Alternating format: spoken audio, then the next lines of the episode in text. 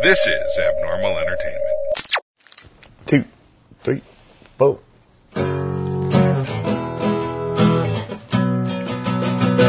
Walked into the tunnel just to find the light. Hunted for old demons, looking for a fight. Looked up at the stars, seemed to go forever. There must be a way, it all fits together. Fell into the quicksand, held on to the vines. Never cook like color, stay within the lines. Feels like I have wings, I can fly wherever. This is just a way it all fits together.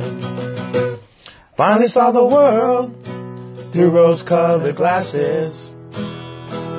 Gonna share my journey to small and large masses. Give up on my life. No, sir, me never. This is how I put it together. This is how I put it together. This is how I put it together. Hey everybody, this is Daniel Garza and welcome to another episode of Put It Together. I'd like to start as usual thanking my producer, Mr. Kevin Moyers, for all his help and support. Thank you, sir. Inviting everybody to check us out at abnormalentertainment.com where you can check all of the shows on the network. Go check that out.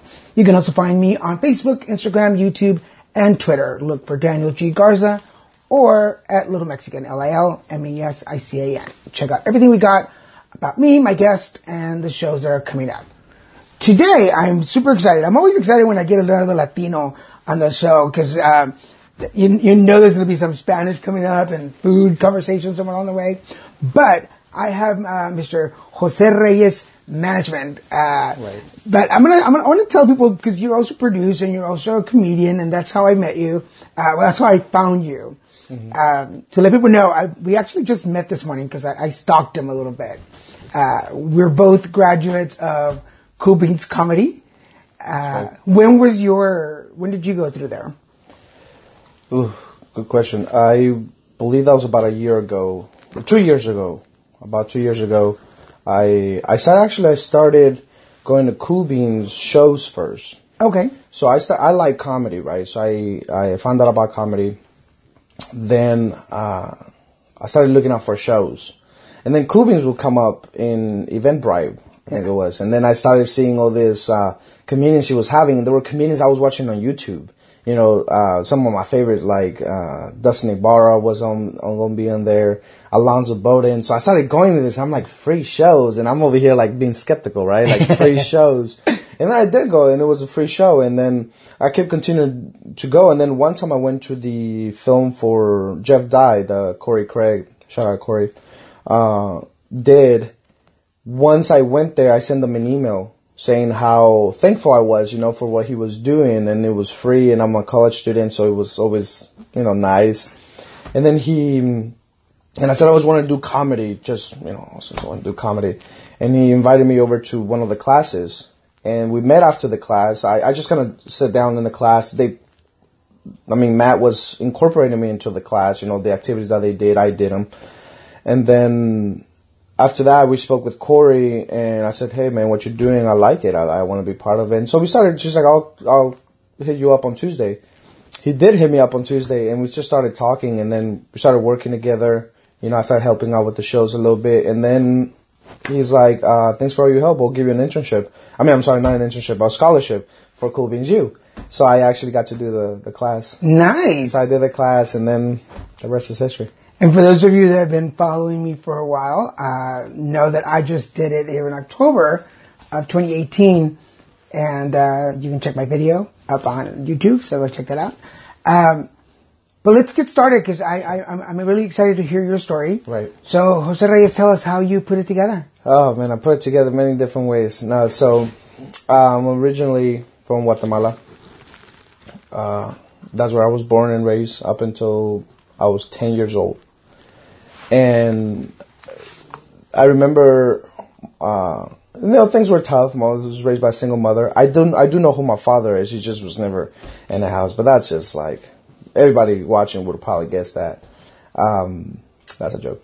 Uh, so you know, I, I I I knew my dad and everything, but you know, my mom was a teacher. She was a principal, and so it happens in in countries like Guatemala. I don't want to speak about but the other ones.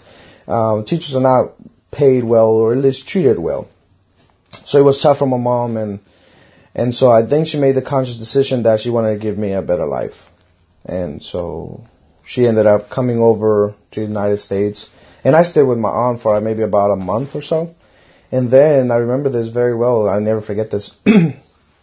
it came. It was a Thursday, I believe. There was a Thursday, and I get a call. Well, my aunt gets a call, and then I talk to my mom, and she says that I'm leaving. You know, to to come with her there was not like a, do you want to come over? Do you want none of that? It was just like, hey, you, you gonna come with me? And I was like, I'm not leaving. You know, I was, I was like, I'm not leaving.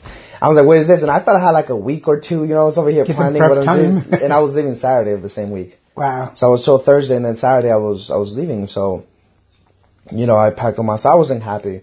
Packed all my stuff. There was a lot of people I didn't get to say bye to, and when I mean bye to, I mean like see, hug, or something. My grandfather actually met me in the airport and then and gave me a hug, and you know it was very emotional, just because you know we didn't know when we were gonna see each other, type of thing. So then I left. Then I came on over, and I went to. I grew up always in the valley, so the first. So I went to an LA school by the Coliseum.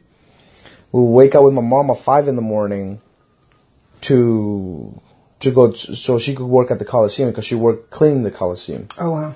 So we would go uh, five in the morning, and then she would drop me off at like around six thirty maybe, uh, to the school, and then she would go to work. So I would be in the school at six thirty, just like you know, hanging in there. Yeah, Wow. yeah. I, was- I was just, I was just saying that this, this is not lies. My, my, mom can can validate for me, uh, and it's not something that she would like say proudly either.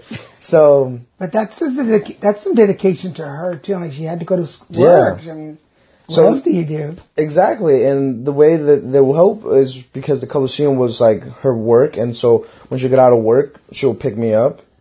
So that's what happened, and and I was, you know, that we did that for like a little bit. I want to say maybe maybe two months. Then they took me out, and then I went to a, a school near to where we were staying with my uncle, because we were we were living with my uncle, and that was uh, uh, Sherman Oaks Elementary. Oh wow. Yeah, so that one's pretty cool. Um, we went. over. Uh, they enrolled me in there. I was the.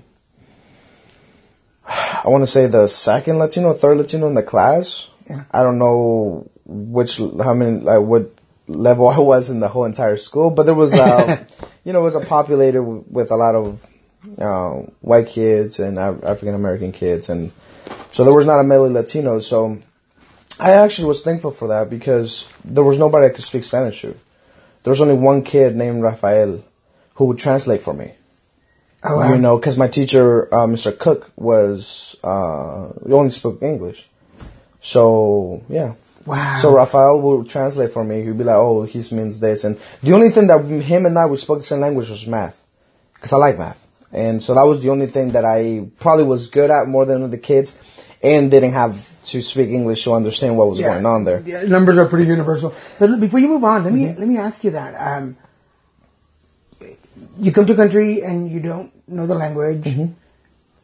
How how does it make you feel? I mean, isolated. Uh, do you still? So are you still one of the kids?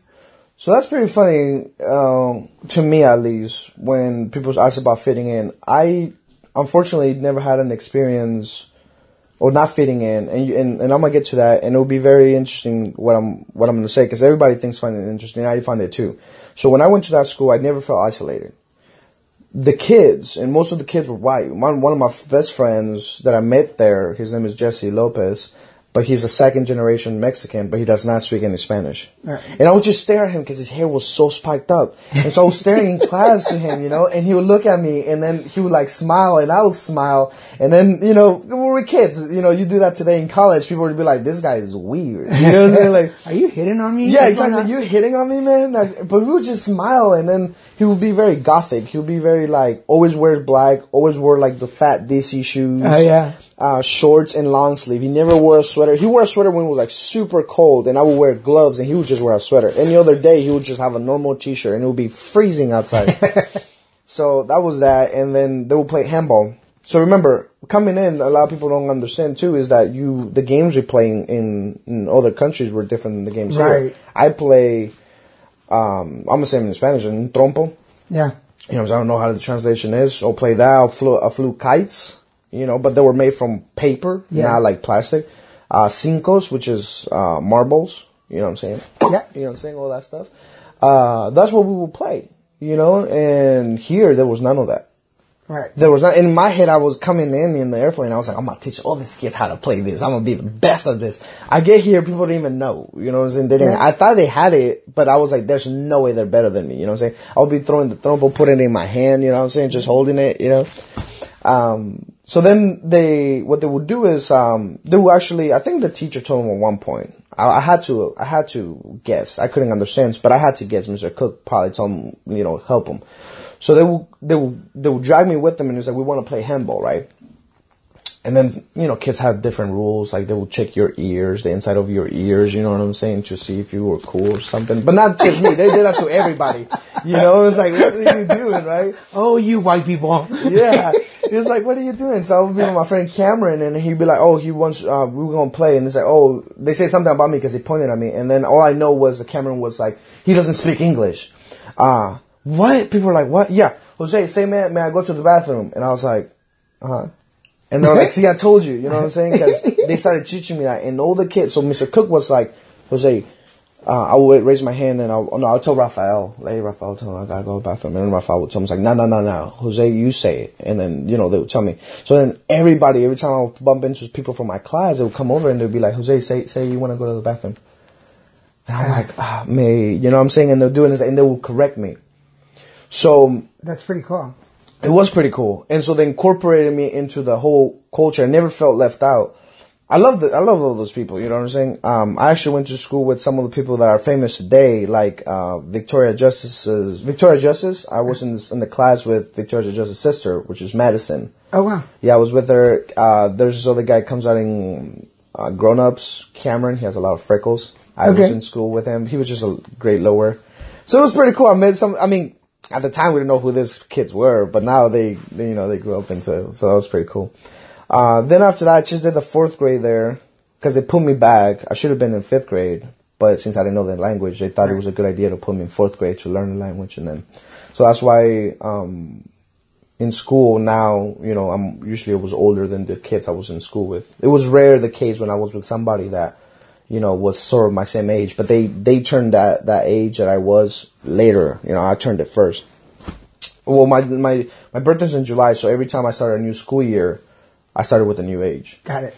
So then I went. So then we moved again because we moved about eight different places with my mom. Wow. Yeah. Uh, so we moved to the Valley, Reseda, and I attended Garden Grove Elementary. Okay. And that was when I probably first experienced probably the first time, I don't want to say racism or discrimination, but that was the first time I was probably made fun of by Latino kids. Yeah. And that's something people never like, what? It's like, yeah, Latino kids are cool, man. They would like call me, you know, I would, I would like speaking out an accent. So then they had this little term, paisa, Yeah. un paisita, right? For us, for me, that's somebody who's in the same country as you. If I meet another Guatemalan, Right, you know. Guatemala is mi paisano. Yeah. Here, pai, paisita means either, I think it meant you're not from here, or you're an immigrant or something, and you definitely have an accent. Nobody will call paisa somebody, or very, you still have a lot of your, your Latino roots. Yeah. I think I still have a lot of my Latino, my Latino roots. You know what I'm saying? I hadn't stepping away from the, from the culture. People would dress a certain way. I would dress a complete different way. You know, I'll probably tuck in my shirt. They didn't tuck in their, their shirt. Right. Oh yeah, that's a big thing. Yes. Yeah, you know, it's, I mean, people watching this will know it's like, oh yes, I, I tucked in my shirt, you know. Um, that type of thing. I'll comb my hair this way. If I wanted to spike it up, my mom's like, nah, you're going to school. So she'll like, you know, comb me very well and everything. Always, you know, my mom always had me dressed well and, and showered and everything. So then they started, you know, I started that little, then that's when they started. I was feeling very isolated. And so nothing, as a kid, you don't go like, oh, I'm being discriminated, I'm being made fun of. You just kind of see like, oh, these kids are rude, they don't like me type of thing. Yeah, they're just bullies. Yeah, yeah. I didn't see. I was. I. I. I, I was every time I would make fun of people, like not make fun of people getting bullied, but when I was start like I always thought like heard of like some bullying, like cyberbullying. I'm like, I'm like, this is ridiculous, man. Like, what are you talking about? Then I started thinking about what. Then started learning about what bullying is. I was like, oh, damn, I was bullied. You know what I'm saying? Yeah, you don't think about it when you're a kid. You Yeah. just think they're mean, Yeah, they're like mean kids, man. Like, what are you? and then you get educated. You're like, oh, they Yeah. were bullies. Yeah, they were bullies, man. Like, I'm a know? victim. So uh, that was the fifth grade. So I started the fifth grade, and I was always being a controversial kid in the sense that um, I don't want to say I spoke my mind. I do speak my mind, but I do it in a respectful way. So I got in a lot of trouble for doing things like that. You know, um, if I didn't like something, I would tell people I don't like it, and then they wanted me to do certain things. So um, an example would be like. Um, like if the teacher comes and says you you're gonna do fractions this way, I was like, nah, I didn't learn it that way. I'm gonna do it this way, type of thing. You know, that was that was just me. Um, but you know, So, uh, at what age do you really start understanding English? What, what, at what age are you acclimated? so that that's a that's a thing I miss because I I never forgot this unless people ask me and then what you did. Uh, when I was in the LA school, the first school I went to, I was talking about I was getting there at six six thirty in the morning. There was a teacher that grabbed me. I was speaking Spanish with another student that was had just come from I think Mexico, Nicaragua, or something. And so obviously, obviously we were talking. Um, she pulled me to the side. Actually, she put me in front of the, the classroom, but everybody was working. And she looked at me dead in the eyes. I'll never forget this lady. And she said, "You know how long it takes to speak English? Five years. You being here for two months." Stopped speaking Spanish. Just like in my face. You know, it wasn't like like a nice thing. It was like in my face. And I was like, I was so scared. You know what I'm saying? I was so scared. And um, I was like, okay, whatever. You know, I didn't care because I want to say I thank my mom for for always speaking to me tough and cussing at me. I mean, you've got moms that, that cuss at you, you know what I'm saying, because she loves you. You know what I'm saying? She always treat me like, you know, you piece of, you know what I'm saying, when I would do bad things. So I think things like that didn't bother me. It just came rare because my head is like, you're not my mom.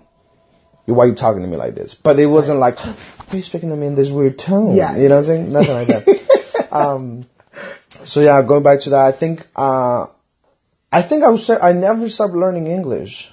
I think uh, even today I sometimes sound with an accent and you know pronounce certain words. So I'm still learning, but I think I always say this: you learn the language, then you learn how to properly speak it, and then you learn sophisticated. Right. You know, you start learning with bigger words, different expressions. Like I always, to this day, the thing I battle with is idioms. Because some of them I don't understand. When people say, "Oh, I wouldn't know him from a hole in the wall." What? Why would you know somebody from a hole in the wall? Why would they What hole be? you, do- you know what what were you doing behind the home? Yeah, so it's like, okay, the apple of my eye. I mean, that was pretty obvious, but it's like, but I heard it's like the apple of my eye. I was like, okay, is there a part in the eye that is, is called an apple? You know what I'm saying? This is real things. You know what I'm saying? I was over here and then idioms keep getting hit on and, and I'm over here like, yo, this is, what I, what does this mean? You know what I'm saying? So I never stopped learning the, the language up until right now, but I would say the first time where I would say I would, I was translating for my mom will probably be sixth grade. Okay. Yeah, so that was fifth grade when I was in the Latino school, and then sixth grade was when I got you know middle school, and I actually went to a. I just want to run down to like the beginning because I think it has to make sense. I went to Northridge Middle School, right here in the valley, Okay. and that school. I didn't know it was a bad school, and so I went to other better schools. You know what I'm saying? Um, dude, we had people come in with dogs, like like sniffing for Oh weed. wow. Okay. I Yeah. thought you meant like the students. No, no, no, no, like Police. police, police dogs. Yeah, like police dog would come in and then smell, man. And we had like a big drug problem. And I remember when I first got there, um, they were just, they, we just had gotten back our, our locker privilege because in prior year, I think somebody brought a gun. Wow. Yeah, and, and I was like, this is crazy. And there was, and that's when I was exposed to really cholos. You know what I'm saying? Like high socks, low. I was not exposed to this. Obviously, in, Gar- in Sherman Oaks, I think was not exposed to No, that. definitely not. uh, fifth grade, I'd say it was so kind of soon, you know, but then sixth grade, you know what I mean? By exposure, to me, it was like the bigger kids, you know, eighth grade, seventh grade, and then there were like, you know, um, you know, bald head, and there were some like very scary looking Yeah. dudes, you know what I'm saying? And so, um, you know, there was, uh, I saw some dude one time brought a, brought, brought beer and they were drinking it in the bathroom, and I saw it, and then, you know, this, the, the bathroom smelled like weed. That's when I first had a sniff of weed or what it was like. And, but I just always went to school. I always went to school. And then this is the thing I always tell people. I said, my mom always is very grateful with me. She said, you're a great kid. The reason why is because my mom, after that, she had gotten this job at, at a factory, embroidery factory. Okay. And what happened was she would wake up. So there was there was a time where where I would come home, do my thing, go to sleep. My mom would come home, either cook me a meal, right? Cook me a, for my next day meal. Do it either either do it at night when she come home or the next morning. Then I would wake up and she'd be sleeping, and I'll take a shower, go down to the bus station that was right in, in front of my apartment building, and I'll go to school and then my mom would go to work, and then I'll come back. My mom wasn't home, so I'll do whatever I needed to do, you know, do my homework, whatever, Right. eat. Then I'll go to sleep, and then my mom will come over, and she'll see me sleep, and then do whatever she needed to do, and then she'll go to sleep, and I'll wake up, and then she'll be sleeping, and that was the routine. Wow. That was the routine. So my mom always said that you raised yourself, and then I said I was like, nah, mom, you know. But what happened was yes, you know, I could have not gone to school. I could have not gone to school, and and all she's gonna get was a call that said your son or daughter missed one, was absent, or missed one or two classes, or was late to one or two classes, and I could have said, oh, mom, you know, I was late to one class, you know what I'm saying, and then they, because they said absent or late to one or more classes, and I could have been like, oh, mom, you know what I'm saying, they said they were gonna fix that, you know, and she, and there was nothing she can do, you know, there was, I mean, she could go to the school, but then she would miss a day of work. So, what motivated you to want to? I mean, because we have a very similar, mm-hmm. upbr- well, up, up, at that Mm-hmm. Mm-hmm. point, yeah, at that point. Because when I was in fourth grade, I was like, I don't need a babysitter anymore. Like, I can take care of myself. Mm-hmm. Right. So my parents would just call me in the morning. Like, Are you ready? Like, yeah, I'm, I'm, going, I'm leaving now. And that was it. I, I wake up, take a shower, get changed, have breakfast, go to school, come home, do my homework. Como si nada, you know, let's just do it. Um, I was just a smart ass little kid. I, I wanted I wanted to be a brown noser and I kissed ass as much as I could. Mm-hmm. That's why I did it. What was your motivation to want to be a good kid? I mean, you could have. Yeah, I could have done a lot. I could have gone many routes. Um, I think it was like, this is what I always say. Somebody once asked me a question that was very hard to answer. When it's like, what, what country do you love the most, or something like that? You know, people will be like, oh, your main country, your. I answer it differently, man. Here's the thing. Here's the thing. I'm thankful for Guatemala for giving me my education in the sense of like morals. You know, Right. my education of like over there in school, a person of power will walk in, you stand up and say good morning, Mister or Mrs. whatever. Uh, you enter a room. If you came to a house, you say hi, not the people in the house. Right. You know what I'm saying? So those type of education things. You know what I'm saying? There was somebody, uh, don something, you know, don miss, miss senora something. You know, there was never like, and if they tell you call me by my first name, you're like, nah, nah, nah, I can't. Can't do it. No, I still can't don, don, don Roberto, Doña, you know, whatever. Um, so I always say I'm thankful for Guatemala for giving me that. Also, Guatemala showed me what life would be if I go to those routes of crime. You know, because over there, tattoos, people who had tattoos were gang members. There was, we didn't see tattoos as a way of expression and art Right. like how people do it today. But so, so I got to see that and Guatemala gave me that. But I love the United States for giving my education, my scholarly education. So I mm-hmm. can never take this credit for that. You know what I'm saying? And, and if, and then the question follow up, but like, if Guatemala and the United States is playing, who would you go for? And I'm like, look, man, Guatemala doesn't, does not win anything in soccer. so I'm to root for them winning. You know what I'm saying? But you probably see me with a United States shirt. No, it's not even about that. But, um, But I I, get, I get it. Yeah, it I don't to bite- I Mexicans a lot too. I don't bite the the hand that feeds me, man. And if I have to put if I have to put in a rank, and I'm not afraid to say it, I'll put the United States first. How dare me? You know what I'm saying? How dare me for me to to put Guatemala above the when when the United States is is, is the place that gives me safety, it gives place gives me education. I, I totally get that. I, I I was born in Mexico. Yeah. and we moved here when I was 3 mm-hmm. But I've been here since I was three, so it's like I'm American. I consider myself first generation because I, I didn't really live there. I went back to do school for a while because I was bullied as a kid. Oh, okay. So I went back and, uh, but only to get away from the bullies till they graduated.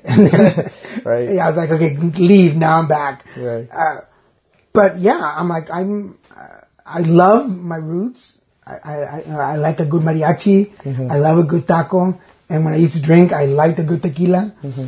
But I'm Americanized. Like, I, I dig it here. Like, I, I Yeah. wouldn't want to leave.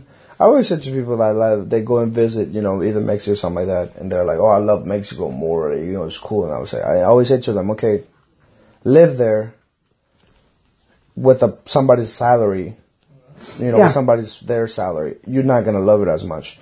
You know what I'm saying? Because I actually had, I'm thankful to say I lived in another country where, where we thought we were rich. See, when I come in Guatemala, we thought we were middle class.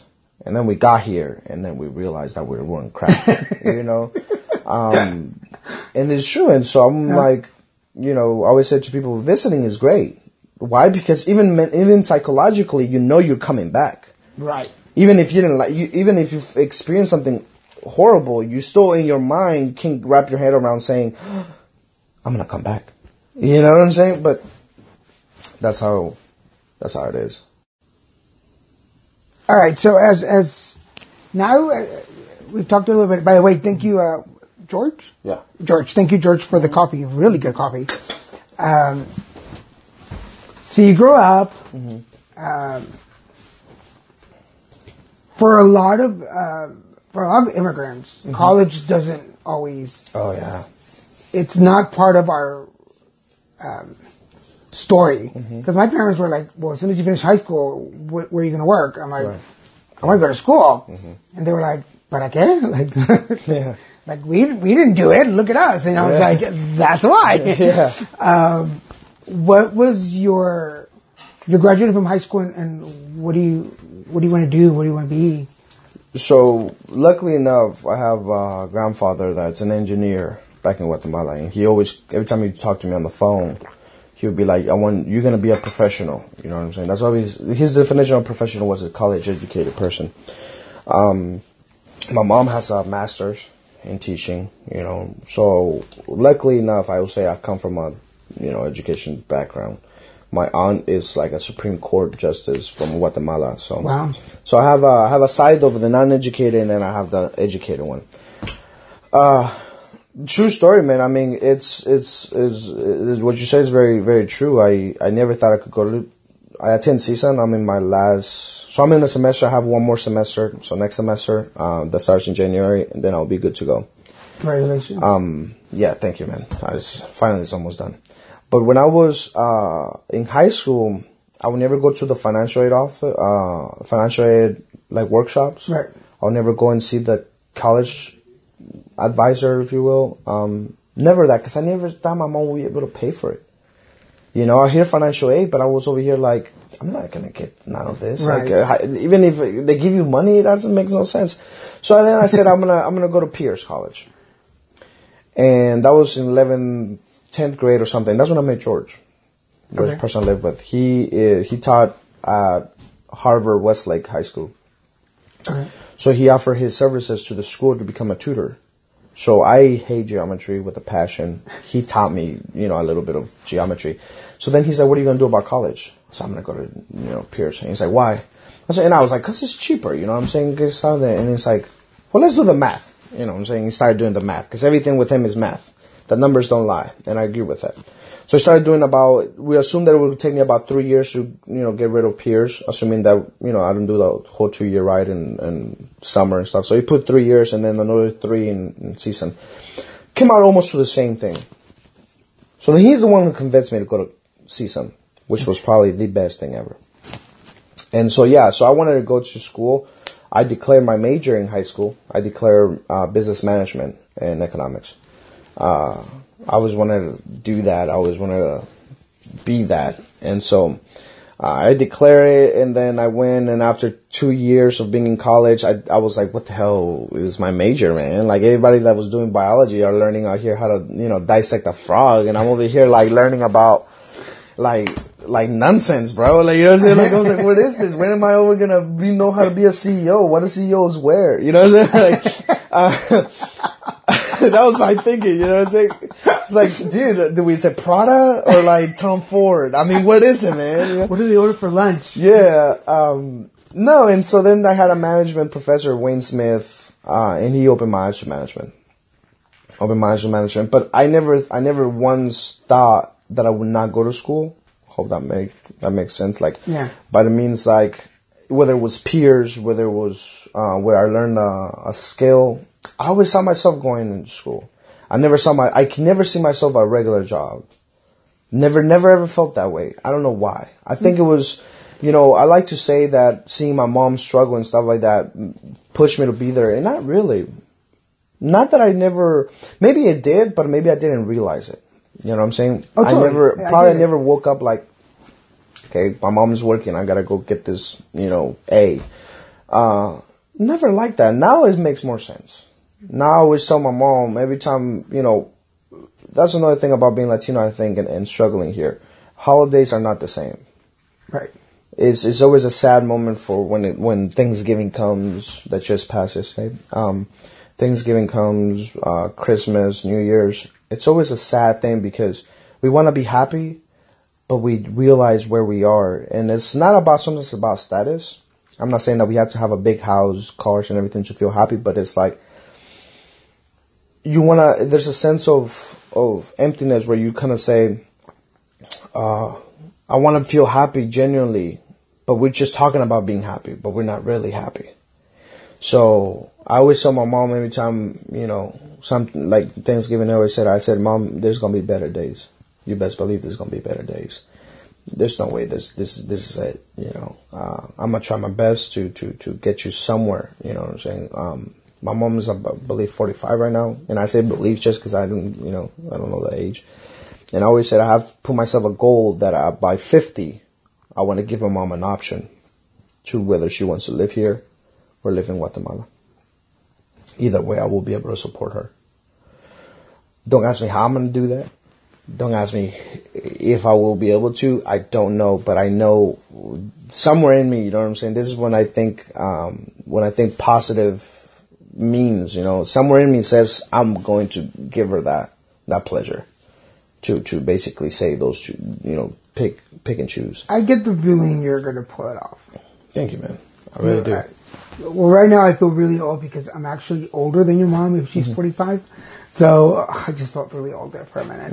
Um, just thinking the fact that I could, like, I'm old enough to be your dad or very good looking older uncle.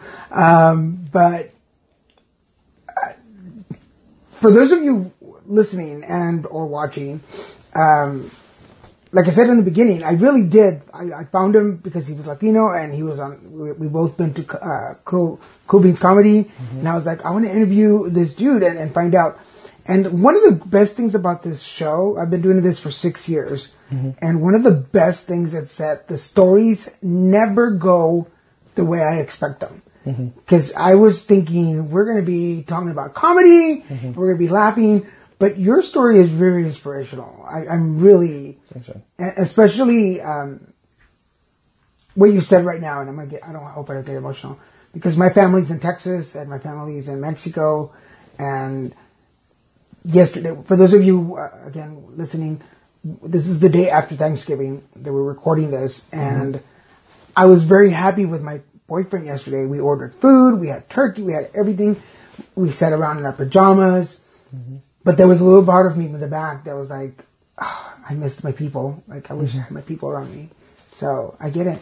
I get Yeah, man. Um, like I said, I always, I always tell people when they, you know, because when when we have conversations like this and you ask me to do type of things like this, it helps me also realize some of the things that otherwise I don't think about every day. You know, when people ask me like, "Would you want to go back to Guatemala?" and then well, they'd be like, "One of the things you wish," or something like that. I always said, "Man, look, I wish I could have I can give a hug to certain people. That's what I want." You know what I'm saying?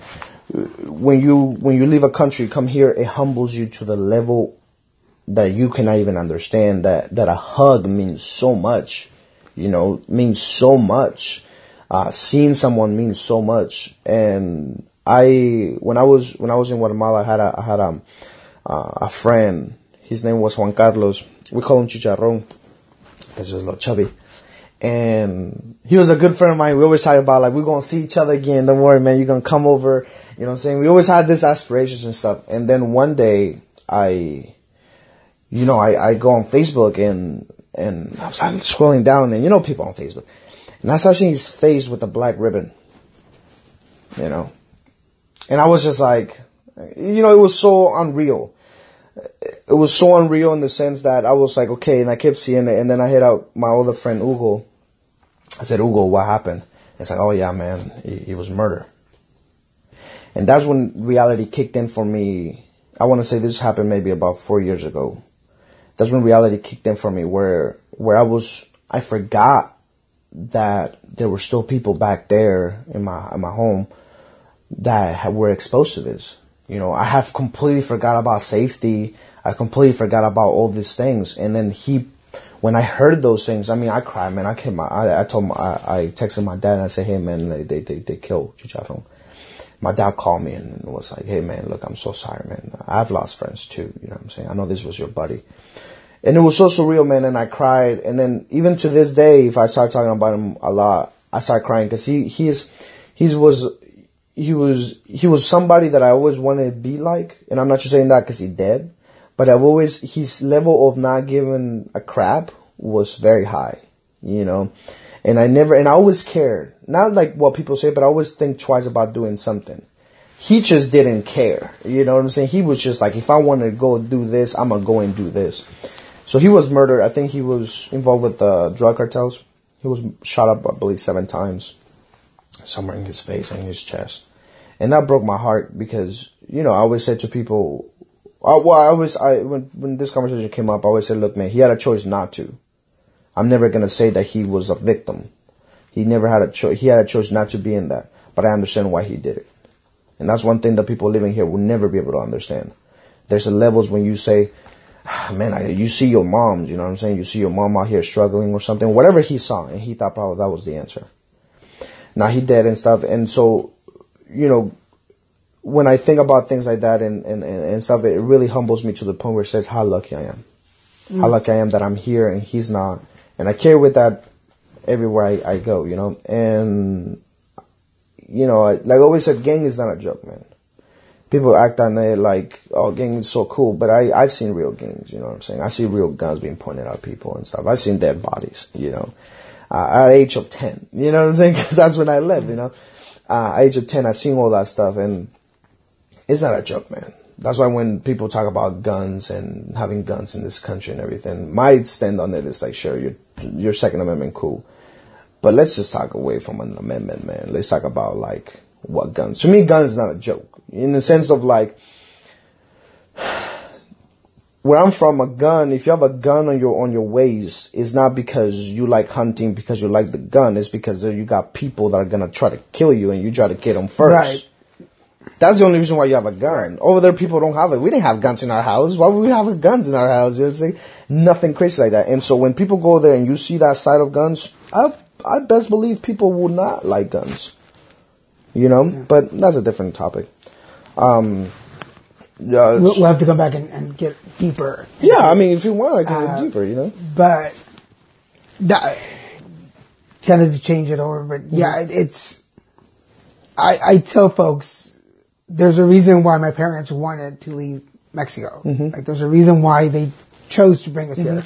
I'm like, yes, the culture is beautiful and the history is wonderful and the food is delicious but it's what you see on a daily basis that wants to make you want to get away. Yeah. And and folks don't understand that. And like you said earlier, I'm like, yeah, if I had you know a bunch of money and I'm down there and I'm white, people are going to treat you like you're royalty Yeah. because they know you got the bucks for it. Yeah. When they see me, they'll be like, "Get to work, Mister." yeah. in countries like that, money runs everything. I mean, my my grandfather's pretty wealthy. I would say he's very very wealthy. And when he goes to you know visiting places, you know we we go to the some of the best places, and he gets treated because money runs over there. You know what I'm saying? Mon- people will sell their souls for money. People will kill for money. You know, have somebody go go and, go and tell a gangster here, hey, I need you to kill this dude. I'll give you a thousand bucks. They will think twice. I may be wrong, but I think they ch- they think twice. Over there, people will kill you for nothing. You know what I'm saying? You go to a little kid, you give him a gun, and like, "Go kill this dude." He's gonna be sitting eating tacos right there. You know, Yeah. don't, no questions asked. You know, because there's no consequences. But you know, that's why uh, I guess I was criticized when I said when I think the first one was the Orlando shooting or the Vegas shooting. It was one of those two. And people were like, "Oh, it's so sad." And I think I did a mistake, cause you know, in class I did the biggest mistake. And I said, "Oh, I don't, I'm not hurt by that." And they're like, "You're not hurt by that?" And, and then I'm like, "Well, let me clarify. Look, I've seen deaths all my life. You know what I'm saying? All my life I've seen deaths since the, you know, in the newspaper in Guatemala, there's always like a bus got hijacked and killed so many people, killed the driver." I said, "The United States is going down that road." When you're gonna start having a lot of murders where people are no longer gonna be be affected by it, and that's when the problem is. Because over there in Guatemala, people get killed all the time. All that happens is like they killed on something, you know, the owner of the whatever, and then ah, so sad. Move on with your life. Yeah. And people here, I noticed the Vegas shooting, people were grieving, man. They were toxin, and then I could see the pain, but I could never feel the pain anymore. I was already immune to to to the things like that. Not that it's cool, but it's like I always say to people, I say, look, if something is not changed, more of these are going to be happening, and it's going to be part of the norm. Because killing and murdering people, it's part of the norm. I can speak that on that on Mexico, and I can speak on that on, on Guatemala. Yeah. It's part of the norm, and people are not caring. And the moment you stop caring, is the moment when you have lost everything. You know, when that at that point you just gonna have, then then it becomes the whole. I can be out on the street at ten. You know, I have walked this street, my, my street here, when I, when I can't sleep or something, I walk up and down and it will be 11, 12, 1 in the morning. I cannot do that in Guatemala. Yeah. You can't do that in Mexico. Yeah. You know, so, um, that's the sad part about that. But, um, All right. Let's let's Yeah, make, let's, up? let's let's lighten this up now because Yeah. we, we got a little. yeah, yeah, Lil just wanted to disclose I, that. and uh, I saw death for the first time when I was like four years old. Mm-hmm. My little buddy from across the street got run over, and, Ah. and I wanted to go see him. I wanted to say goodbye, and my, my sister was like, "No, like Mm-hmm. you're you know you're too small." And I was like, "I want to go see him." So they took me across the street to go Mm-hmm. uh, the viewing, and, and so I was four years old, and I saw my little Mm-hmm. buddy in the casket, and I was like, "Okay, so that's what death looks like."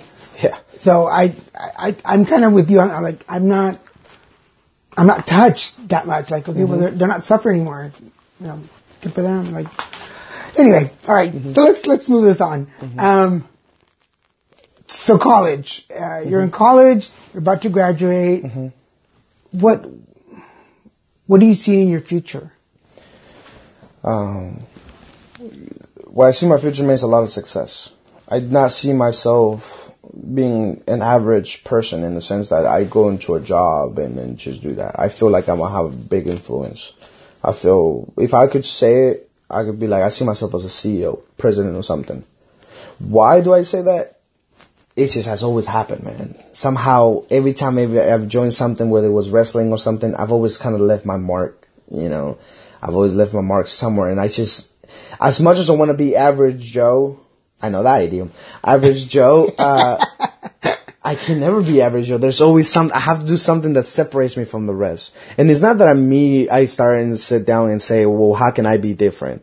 It's just my personality. So coming, graduating and stuff, I actually I want to talk about Cool Beans because that's gonna shape on that. So I I went to a little depression. You know, I didn't know I had depression and stuff. I had a little depression in the school counseling and CSUN. They they you know they give you sessions. So I walked in there. I was like, look, uh, I just want to talk to somebody and everything. Well, what's going on? And then so they sit you down. It's sort of like an interview. It's like, what's happening? And they they interview me and everything, and they notice, and they were like suicidal thoughts. I was like, none. You know what I'm saying? All this, this. Then I I will sit down with my therapist that has seven sessions. Interesting enough, she said, first of all, let me say, I'm really surprised. And I said, why? Because you're a male Latino who came in by themselves to therapy. That's unheard of. I like, you lie. You know, you're just saying this to make me feel good. It's like, no, the egos get in the way. I said, oh, well, I'm here because I don't talk to my friends like, hey, look, this is happening because they're not professionals. You're a professional, so that's why I'm here. So we get talking, and then sort of towards the end, she tells me that I had severe depression, and I the most you can get is seven sessions, no six sessions, and I was given seven. I had severe depression. I was something that's not something she tells you in the beginning of, of the sessions because you can freak out or something. But yeah, she's like, you had severe depression. To to you know cut that through, what basically happened was uh, people who have the same sex parent missing or lying their lives tend to go through a little depression between the ages of 19 to 25. So this happened to me when I was, I think, 21. I'm 23 right now. Um, so I deal with that. So now I'm a lot, I'm a, in a better place and everything. So, but there, there was a time in the, in the meeting where she said, what makes you happy? You know, cause she said, you have only smiled twice in this entire sessions. And that's when you spoke about a Honda Civic that I had and I crashed. And so when you talked about that car and then when you talked about comedy, that was the only time because you even told me a joke by Katt Williams. Katt Williams is my favorite comedian. He's the one who got me into stand-up comedy in the sense that I started watching it, you know. And I said those when you just even told me a joke by him. And then, so what is it about that? It's like, I don't know. You know, when I'm sad, I don't say I'm, I'm sad, I'm to watch stand-up, but like, if I want to laugh, I usually get YouTube and then start watching clips. So is that something you would want to do? Said maybe, you know I'm saying? I don't know. I kind of like it. And I was like, okay, well, I think you should do it. And I, and, I, and then I said, so you know what, you know what, I'm going to do it. Even if it's just one time, I'm going to be on stage for one time and I'm going to be there for myself. You know, I was like, oh, here, you know, she's like, do it. And I was like, I will. Eight months go by, you know I'm saying? Like nothing happens. And then it takes me back to the, what I said earlier, where I just send a, uh, uh, email to Corey and, you know, I joined the class. So I've always I have a very deep love for comedy. I always said comedy saved my life in the sense that when I was going through that depression, I didn't feel like I had a purpose. People that go gone through the depression, they will probably know what I'm talking about. You wake up and not feeling any sort of need of anything. You know, you just kind of do routine. I was going to class, I wasn't liking it, and then and I always I tell Corey all the time whether he knows or not, but I always said, "Hey man, thank you for that opportunity." I will always be thankful with Corey because he gave me a purpose not him and necessarily gave me a purpose, but by him allowing me to be part of Cool Beans gave me a purpose. I was going to those shows so excited. You know what I'm saying? I was super happy. I was looking forward to it. I was putting my, what I was going to wear, you know, the night before, like, okay, I'm going to wear this. And then I sometimes be like, oh, I don't know what it, you know, I'm just going all out, you know, all out. And I was sharing ideas and, you know, I was really thankful for that. And then I started meeting some great comedians, and I've great made great friends. Torrance is one, Matt, Corey, Drew Lynch, uh, Francisco Ramos. You know, Francisco Ramos sent me a happy birthday on my birthday this year, and that meant so much to me. You know, so many family members sent it, but for him to take his time and said, "Hey, man, happy birthday," meant so much. You know, and I'll share a funny story with comedy. So one time we're in the green room. Have you been to the green room in the, in the ice house? No, not yet. No, not yet. Oh my god, how could you? Okay, next time you go, if I'm there, I'll get you in just so you can check it out. So I'm hanging out there, right, and then we're getting off because it's another show, and then I'm saying, you know, just doing here, you know, saying. All of a sudden, somebody walks in, and it's um, Carlos Mencia. You know what I'm? Like, I'm in my backpack here, and I was like, "Oh, what's up, man?" And he's like, he goes, he goes in, he's like, "What's up, guys?" And I was like, "Oh, what's up?" And I was like, cool, chilling and everything. And then I, I go up to him and I'm like, hey, Carlos Mencia. I was like, I was like, man, I can't, I, I can't believe I'm in the same room with you. And he's like, oh, man, stop with all that shit. You know what I'm saying? Like, he was like that. And I was like, kind of like, you know, that awkward moment you were like, I should have not said that. you know, and everything. And I'm over here like, fuck, you know what I'm saying? I was like, hey, you don't, you don't mind if we take a picture? I'm a big fan. You know, he's like, oh yeah, yeah, let's take a picture, man. Fuck you know? We take a picture, I have the picture and everything. And then I was still like so like hurt. I was hurt, dude. You know what I'm saying? I was like, Fuck you. you know what I'm saying? Like, dude, somebody then talked to me and clarified something for me. He said, you don't understand something. And I was like, what is it? If you're in the green room, especially in the ice house, anybody that walks in there already automatically knows you deserve to be there. Because people are not allowed to just go in the green room. So he's like, so you, he knew that you were part of this world, part of this entertainment. So by you basically saying, I can't believe in the same room with you, he took it as your ass kissing. And people in the industry do not like ass kissing. You know, they do not like for you to praise every, like yes man, basically. You know, and then, and remember they're humans too. And I was like, huh, interesting. And at that moment, I really realized where I was in comedy after a year. I was, I, I never knew where I was in the sense like, I didn't think I was in that level, you know, where I was in the same, le- in the same room as Carlos Mencia. And I was, I, that was a, like I said, I remember that because I think that humbled me too because after that I met other people and I knew how to act. Right. You know, I lost my shit when I met Cristela Alonzo, but I was just like, you know, hi Cristela, how you doing? But in the inside, I was dying. You know what I'm saying? The only person where I think I'll become a diva, scream my lungs out, is if I ever meet Katt. You know what I'm saying? and if Katt were to hit me with something like that, man, it would break my heart. You know what I'm saying? Because I love Katt Williams, man. To me, I think he's one of the best in the game.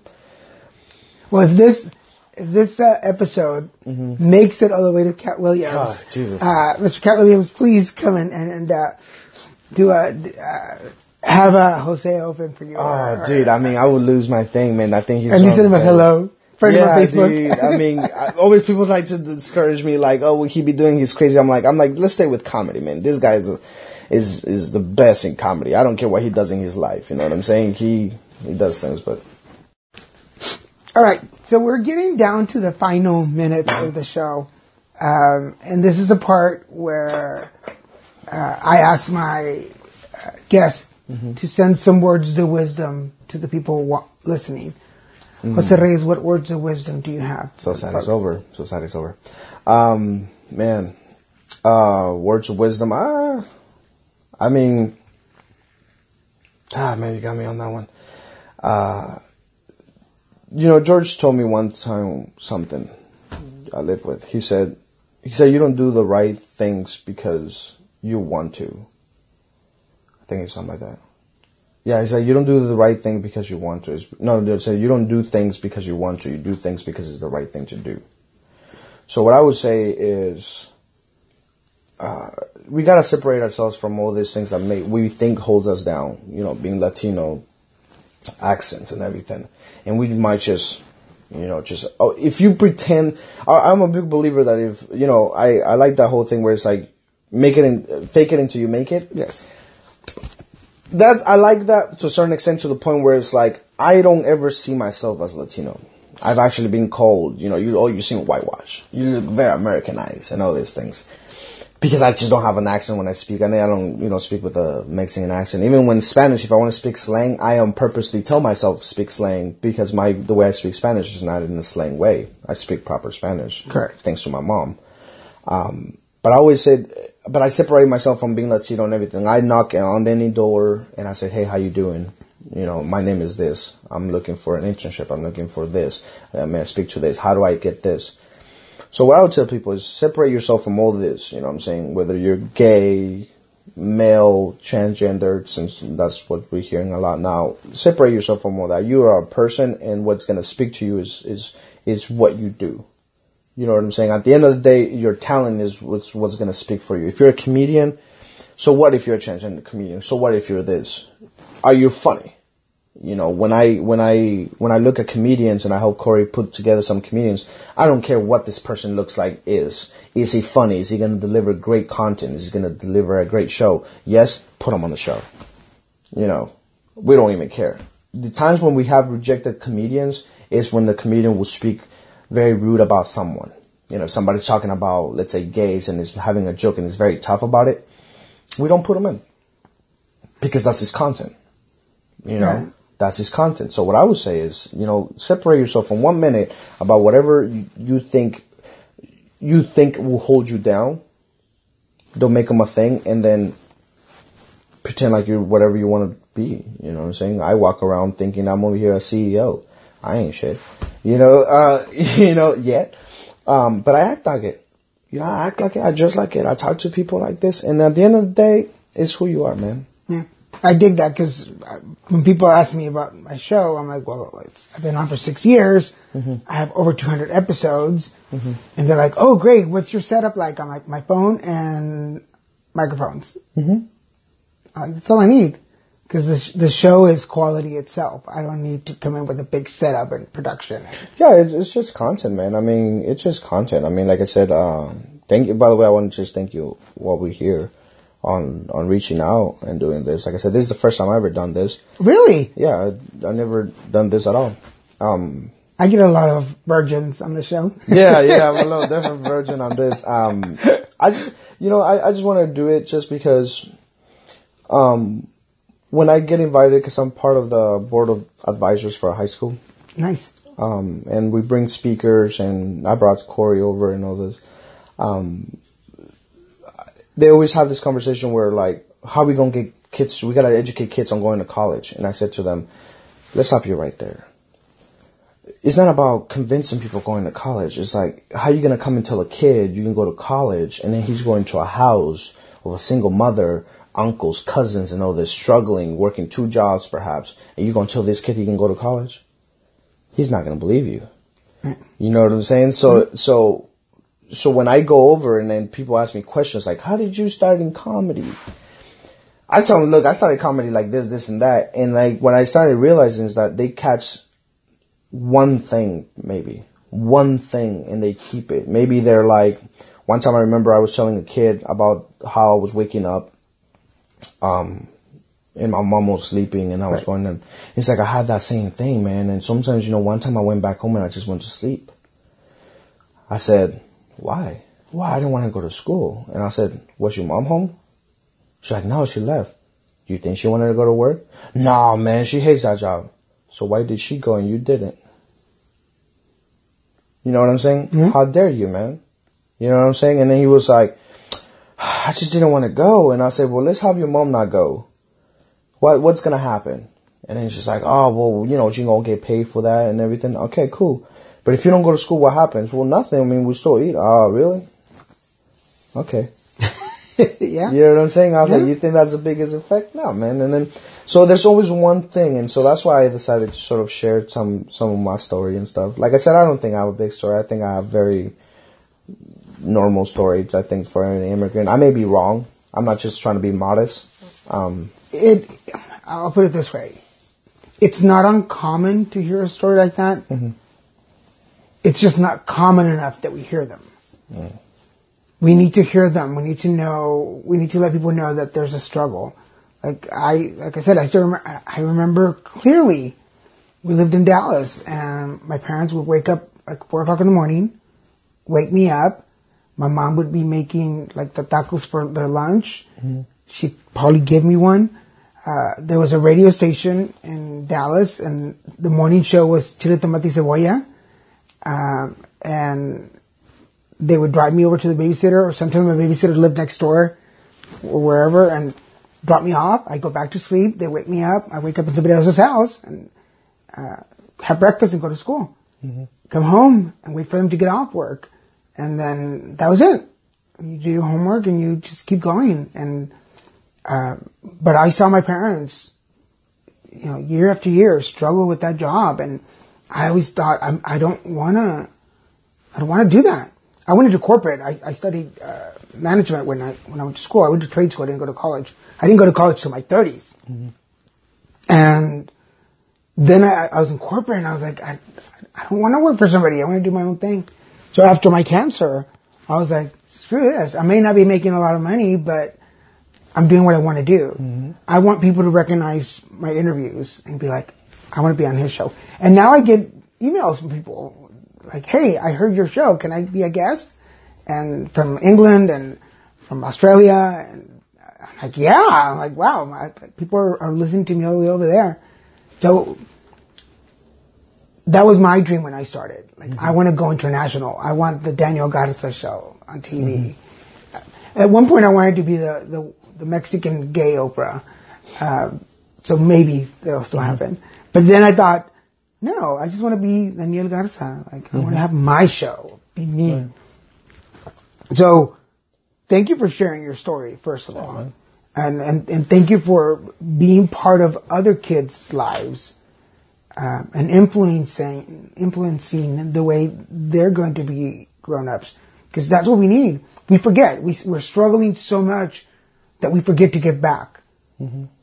and and you're doing that. So thank you. Yeah, thank you. I didn't I didn't know that. Like I said, um, just I think uh, I don't like I don't let the labels and the thing get to me. I would just say that. Try to keep it as honest as possible. And yeah, man. I mean, hope somebody listens to it and somebody may have something to say. I'm open for a debate. I'm scared. Uh, I, I, I'm pretty sure people will. Yeah. Um, I also want to give you opportunity. Um, if, if somebody out there in Guatemala that knows you, is there anything you want to say out to them? Algo que le quieras, un mensaje You para la sound- gente. you sound- you know, I'm, a, I'm a, my my sister might want to listen to this. You know, what I'm saying, no, my sister. That's that's the only person I love, man. That's my sister, my half sister. I would say. I have like two. I have a joke. Uh, I'll share it with you real quick. I have a joke where where I said, um, my dad. They said, I said, my dad never wanted me to share things. My dad never wanted me to share things. He always wanted me to have my own things. You know what I'm saying? I guess that's why he gave me and my two other sisters our own, own individual mothers. you know? You know, so it's I said that, you're laughing, but there's people that go like, oh. You know what I'm saying? Like, uh, but then he like, he realized we're gonna have to share dad, so he left. Uh, you know what I'm saying? Like, uh, it's a, it's a, it's a, it's a, it's a dark human rejection, but it's true, you know? I do. We have two sisters, and, and they all got we all got our own mother. And he, and every time he says that, he's like, "How come they all have the?"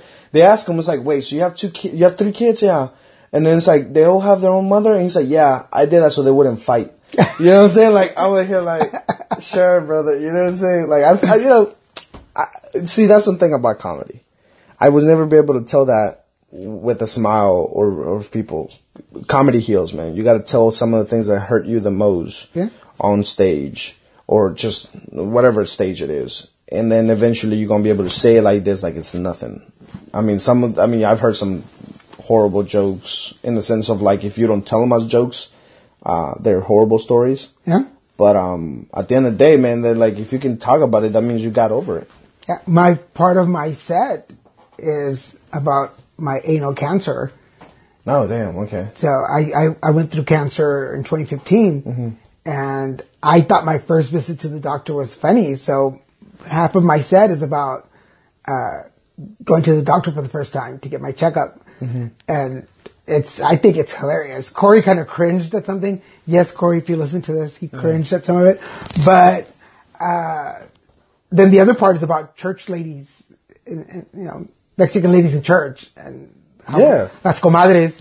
That's what I'm telling you, man. It's, it's so funny, man. It's, it's, I think it's super funny when, when you can talk about things. Um, So you want to send a message in Spanish out to the uh, people listening? No, I, I don't think I have a message for them, man. Okay. I mean, if I send it, I'm sending it in English because I know most of them speak English. Okay. You know, so, but no, no, it's just, we're coming home. One day we'll come home. That's all. I always tell my sister that, and you know, it's always a sad thing. Just kind of turn down the note or something. I always said one day we we we gon' we gonna be together, and and it's gonna be nice. Well, I have no doubt that whatever you put on your mind is, is you're going to do. You, you're, you're very impressive. Again, for everybody uh, listening, um, I just met Jose this morning. Really, I, I just messaged him and I was like, "Hey, I want you on my show." Um, I don't really know if he knew exactly what was about or anything, but he opened the door, got me in. Uh, and, and thank you again, George, for the delicious coffee. Uh, if he happens to hear this, uh, I, I personally, intuitively have a feeling that you will accomplish many, many great things. Thanks, I- you have such a, a strong personality. Uh, I want to work with you. So whenever you start producing stuff, I'm throwing my hat in. Yeah, of course, man. Thank you. Like, And then uh, I'll share my story, personal story with you afterwards. I'd love to come and talk to I do that. I do public speaking at schools already. oh, interesting. So we'll, we'll talk about that afterwards. Yeah, to Um, you. Any final thoughts out there you want to throw out? Uh, Final, final, final thoughts. Uh, no, man, I'm cool. I'm happy. Um, you guys want to follow me on Instagram? Yeah, yeah, yeah, it. please. Yeah, Tell them it's, your- it's, it's hubris.jr. It's H U B R I S dot jr. Hubris means, uh, arrogant over overly confident, and that was just and that's funny. Uh, Before we go, I just gotta share that. when I, I walk around school, middle school, there's some people that go to school they will probably know, and I and I used to be like, oh, I'm gonna be super successful, I'm gonna be rich, I'm gonna be the best, and people were like, you're so arrogant, you're so cocky, and then one time I was sitting in English class and somebody came up like hubris, and somebody was like, oh, that's you, and then I was like, I got hurt, but then I was like. "Ah, You know what I'm saying? I'm hubris. Fuck it, you know what I'm saying? so I, I made my name on social media, hubris.jr, you know what I'm saying? So, um, yeah, cause I just would tell people that. Well, I was an ass, bro. I would, I would tell people like I'm better than you. You know what I'm saying? Like I was like, I was like, you're not gonna outwork me. I used to walk around people like that, you know, like, like, I'm like you're not better than me. You know what I'm saying? You're not gonna outwork me. And they would be like, what are you talking about? You know? We have like a, a like a small project, like a small art project, and I'll be like, my project gonna be better than your project. This is gonna sound even more cocky it was the best project. You know what I'm saying? Like, like I was like, I told you so. That's I was gonna be your. That's like, look at your crap. I was just an ass man. Now I'm not. I was. I came down. I have self awareness somewhat, and I became. But that was why Hubris. That's why cockiness is my name on social media. Where else can they find you? Um, just Instagram on uh, Hubris.jr. Uh, and just Facebook. I have Jr. Reyes. Um, if you're following Corey or anybody from comedy, most likely I'm a, I'm a pop up. And for everybody, you know that if you go on the Facebook page, I will link them to uh, his pages. And if you're watching this on YouTube, scroll down. You'll find all the information uh, on him, uh, videos or uh, other stuff. Just go down there. Scroll down. You know what to do. Um, thank you so much Of course, thank for, you. for the coffee, for the talk, uh, for inspiring me Ah, you. I, I'm, I'm like, if he can be cocky, damn it, I'm twice his age. Fuck you. Uh, who do you think you are? Uh, for everybody listening, we've had the pleasure of talking to uh, manager Jose Reyes from Jose Reyes Management. Uh, he's also a comedian and producer and a uh, Cool Beans U graduate.